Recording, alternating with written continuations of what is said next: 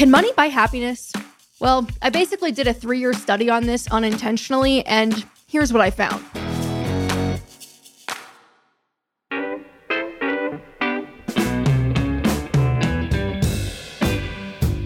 Welcome back to the Money with Katie show, Rich People. I'm your host, Katie Gatti Tassan. Today, we're talking about some of the small lifestyle level ups money can buy that often do lead to greater happiness, or what I like to call lifestyle upgrades in the long run, and how to identify them in your own life. We'll also cover where this approach falls short and where you may be trying to buy a feeling that you can just get for free.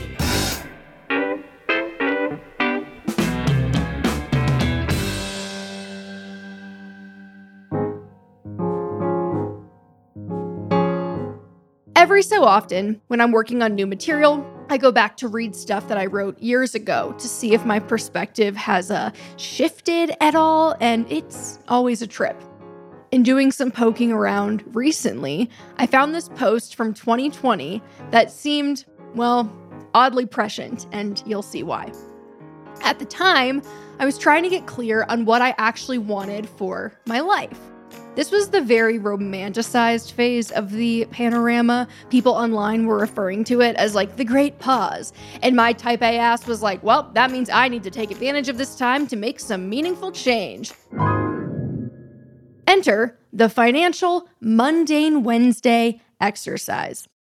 The Mundane Wednesday is a philosophy that I have shamelessly co opted from Tim Urban of Wait But Why fame.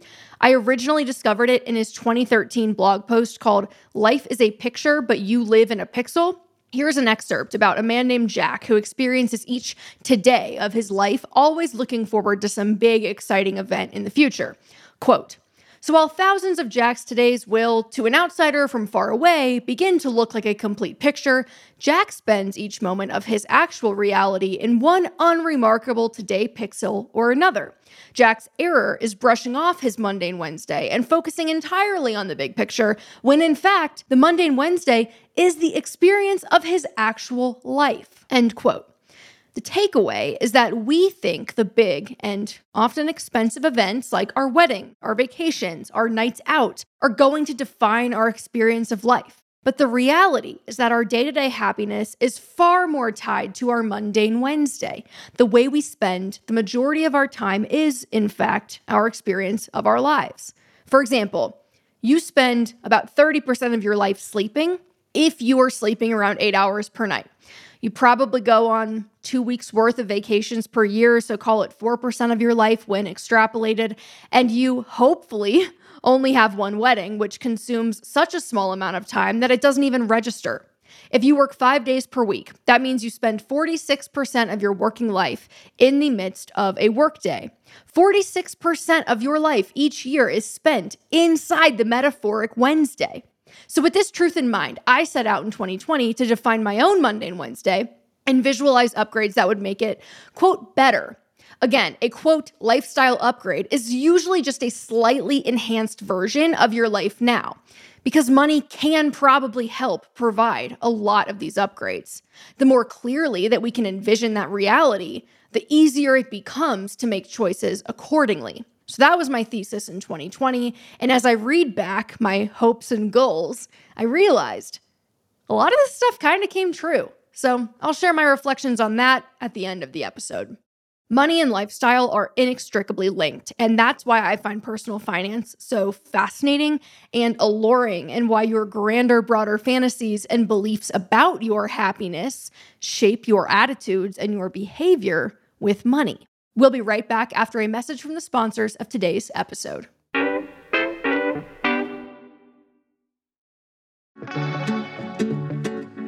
When we spend our day to day lives at our desks, in the office, or working from home, it begs the question how can I upgrade my lifestyle a little bit to make me happier or more comfortable? So, what was the lifestyle upgrade I dreamt of in 2020? Well, I'll let 2020 me explain it. Here's what I wrote. When I imagine the dream life that money can buy, it's characterized by a few major things. Nothing makes you realize your quirks like verbalizing an ideal day in the life. Number one, convenience. I hate carrying shit from my car to the office building. You know that awkward bag lady dance we all do? Teetering on heels from the 9:15 a.m. arrival parking spot with the heavy laptop bag slung over one shoulder, dainty purse of your belongings cutting off your forearm circulation, your lunchbox precariously positioned to avoid sloshing shrimp juice down the front of your dress with a 50% success rate, coffee cup in one hand and water bottle in the other. It's a little thing, but it's that part of my morning I dread every day. And in my dream life, I am not slogging through this inconvenient and messy dance across the parking lot day after day. All right, so current day Katie interlude here. You see what I mean? It doesn't have to be this crazy, I want a corkboard floor in my home gym and a three car garage. At the time, I just homed in on this repeatedly unpleasant part of my daily routine and figured if I could eliminate or alleviate that, it'll create this like 2% improvement in the cadence of my day that I think will be meaningful over time. Here's what else I wrote. I envision a life where my work computer can stay at work because my personal computer is hooked up to my efficient and beautiful home office. No need to bring it home when I have an equal, if not better, setup under my own roof to work. In this life, I don't need to bring all my meals for the day to the office ahead of time. I can get coffee, breakfast, lunch, upstairs in the cafe, purchased comfortably, depending on what I fancy that day. Evidently, I use fancy as a verb in my rich bitch fantasy. Or hell, let's take it a step further. Maybe it's to the point where the working from home, working from an office balance is split. So back to present day me. I work from my house in my home office. I haven't done a bag lady dance in years. And sure, in the grand scheme of things, it was a little thing. Some of you probably would have just been like, dude, just buy the coffee and breakfast and lunch at the office and like invest in a home office or something. It's not that big of a deal. But that's the rub. At the time, that was money that I needed to save. I would not have been able to guiltlessly buy those things back then because I was not making enough money to justify it.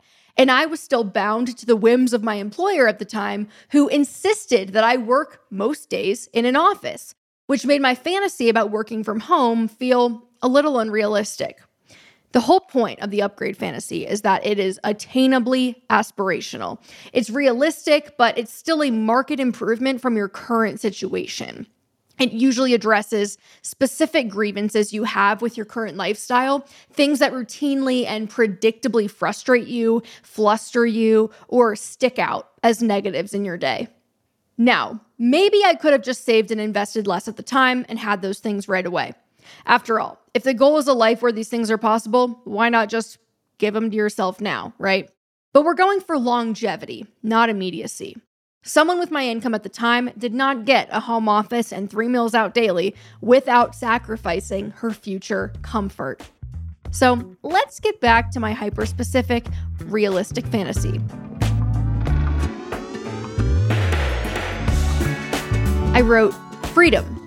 I want freedom. Specifically, freedom from thinking about the price of things within reason. I envision a life where I'm not sweating the small stuff. In my fantasy upgrade, I am not sweating decisions about things that cost less than $100. Ideally, I'm not having intense 10 minute mental debates about a $20 dry shampoo anymore. Freedom from a budget is really my endgame. Imagine how it would feel to have millions in the bank and tens of thousands coming into your checking account on a monthly basis. Are you ever going to debate the validity of a $25 purchase? No, you're just going to buy what you need and move on. That's the mental freedom that I want my money to buy me. All right, back to present day. Reading this back three years later, I am proud of the work that past Katie did to get me where I am today, and I attribute a lot of the focus to clarifying up front what life would feel like once those changes were possible. For the most part, I don't sweat a $20 purchase anymore, which does feel like the mental freedom that I was looking for. Maybe money can't buy happiness in the literal sense, but it can buy freedom and convenience, which, well, can get you pretty close. Both of those things make your day to day life a lot better. So, rather than focusing all of your energy on saving and investing for these bananas, big ticket items that you assume will meaningfully impact your happiness in the future, it makes sense to strive for the improved mundane Wednesday, where you're going to spend nearly half your life anyway. It's possible that your mundane Wednesday improvement purchase does end up being a semi big ticket item. Let's use an automobile example. So imagine that you commute to your workplace every day in an old beater of a car. The AC doesn't work, the sound is spotty, it's overall just not a very comfortable experience. The power steering often goes out, the dashboard resembles a Christmas tree, smells a little funky. It always needs to be taken into the shop and it causes you significant stress. In the realistic fantasy version of this scenario, you would have a conservatively priced luxury car, something not too flashy, but still a serious upgrade from your 15 year old rattletrap. Now you've got cushy leather seats, a working AC, cup holders abound. Your sound system is Bluetooth and responds to your voice when you tell Google to read you the news. The blind spot monitoring alerts you to the Camry about to swerve into the side of you. Now, this commute suddenly looks and feels very different. While this example is just a small part of your overall experience of your day, imagine that 30 minute, twice a day experience over many days, months, and years. Those things compound. 30 minutes spent stressing over the check engine light, fiddling with the radio, versus leisurely sipping your coffee and enjoying an NPR podcast is NBD once or twice. But what about all 240 mornings per year that you're commuting? 240 mornings, 30 minutes each, that's 120 hours of either enjoyment or frustration. And that's just the mornings. Or you might take it a step further and decide you'd rather focus on getting a remote job or moving closer to work so you can eliminate the need for a commute entirely and you can just invest that money and time elsewhere.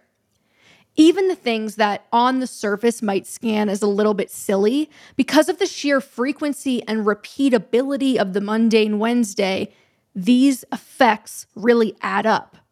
The point is, on your trek toward achieving those larger goals, like buying a house or saving this ginormous nest egg, all the years that pass in between are not a trial run or dress rehearsal. And if money can enhance the 46% of time you spend living in your mundane Wednesday, it's worth reconsidering how you deploy your capital and what kind of goals you set.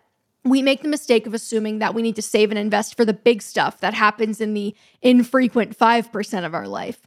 But what if that means we are focused on the wrong predictors of happiness? So, Let's connect the lifestyle upgrade fantasy to realistic financial goal setting. After you've taken the time to imagine your attainably aspirational life upgrade, you can start assigning dollar values to each element. So, in my example, I estimated $25 per day for coffee and food at work. If I assume $25 per day times five days per week times four weeks per month, that is an additional $500 per month that I would have needed to earn to pay for that habit. Not only that, but $500 in this scenario would have had to represent a relatively small portion of my monthly income in order for me to be able to justify those types of purchases without very obviously setting myself back. Maybe call it 5%. I don't want to spend more than 5% of my monthly income on this luxury, and I know it costs $500 per month. Well, that means I need to earn $10,000 per month to make that happen. Great. So now I have a clearer income picture that I'm working with, right? We have a better understanding of what this would actually take. $10,000 per month is around $120,000 per year after taxes.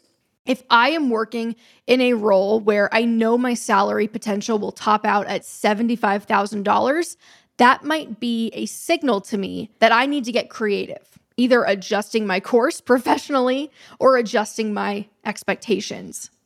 Here's another example couple months ago, I was reflecting on this type of exercise with respect to traveling in particular, which is something I do relatively frequently. And I decided it would make a big difference if I could take an Uber to the airport every time rather than driving and like dealing with parking or taking the shuttle. We live pretty far from the airport, so it's expensive, kind of regardless of what you do. It seems like a relatively easy upgrade. We're not talking about, oh, I'm always to fly business class or I'm always to stay in five star hotels. It's not crazy. I just estimated that at the rate I travel, this would still probably set me back about $300 per month. So now we have our dollar amount. And since the shuttle and airport parking also cost money to the tune of around $120, I can see it's an incremental $180 per month that would make this miniature dream come true. So if I can reallocate $180 per month from other things that might mean less to me, I've effectively upgraded a meaningful part of my life at little additional cost. So I've mostly stopped getting facials, which added about $120 per month back to my bottom line. That's an easy swap for me. Uber's to and from the airport, it is. That is the point of the exercise identifying the attainably aspirational, high leverage lifestyle changes that remove friction or headaches from your day to day experience of your life, figuring out what they would realistically cost, and then building a financial goal around it. It might mean earning more, and in this case, it'll show you how much more. Or maybe it means figuring out where existing spending can be rerouted. We'll be right back after a message from the sponsors of today's episode.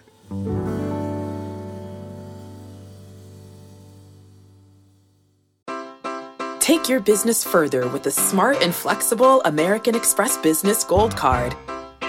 It offers flexible spending capacity that adapts to your business. You can also earn up to $395 in annual statement credits on eligible purchases at select business merchants. That's the powerful backing of American Express. Terms apply. Learn more at americanexpress.com slash business gold card.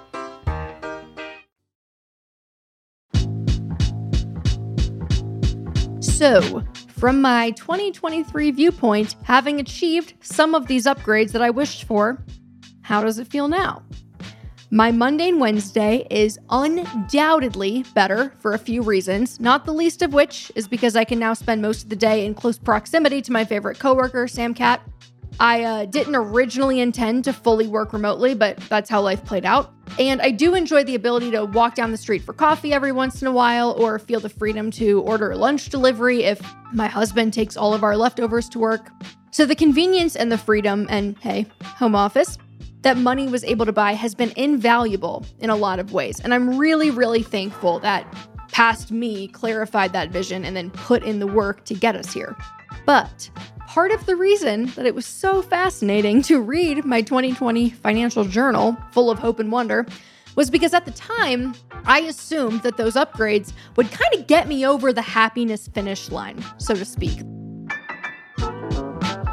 That I would never have another bad day, or that my experience of life would be this picturesque snapshot, which highlights why these conversations about lifestyle upgrades always have to be viewed through the grounding lens of the hedonic treadmill. No matter what changes you make, eventually they will become your normal. And if you're not careful, the goalpost will just keep moving, also known as lifestyle creep. And this inadvertent three year experiment taught me something very interesting about human nature.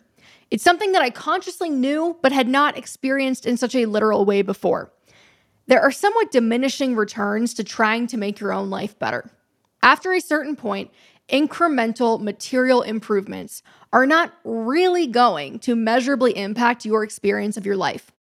If for no other reason than hedonic adaptation, the tendency for our moods and temperaments to revert to a baseline after good or bad things happen. Attainably aspirational upgrades are an attempt to elevate that baseline, sure, but the truth remains that once you have stripped the most stressful or unpleasant stuff away, you may find you get less bang for each incremental buck spent on turning up the dial.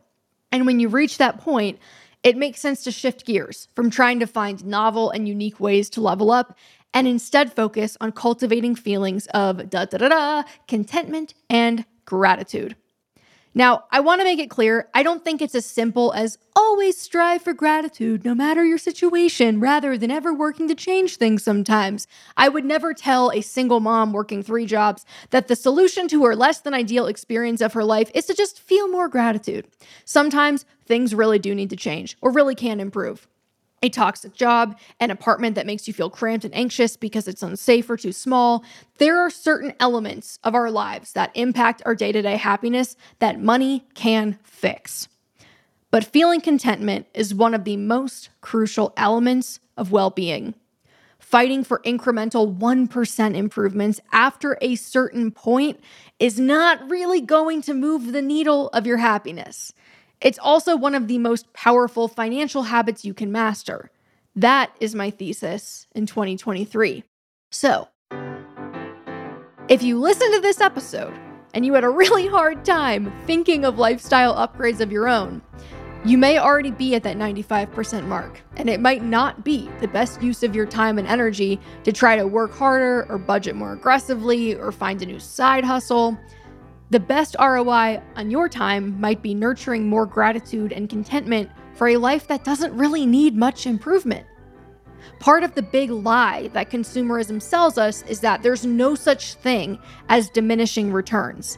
And as I've talked about before on this podcast, in 2023, I am prioritizing time and experiences with friends and family because, regardless of when I'm able to retire, those experiences are what make gratitude and contentment incredibly easy for me. And they make the mundane Wednesday less mundane and even more valuable.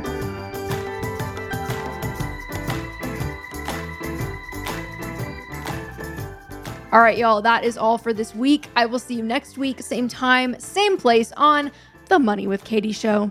Our show is a production of Morning Brew and is produced by Henna Velez and me, Katie Gatti Tassan, with our audio engineering and sound design from Nick Torres.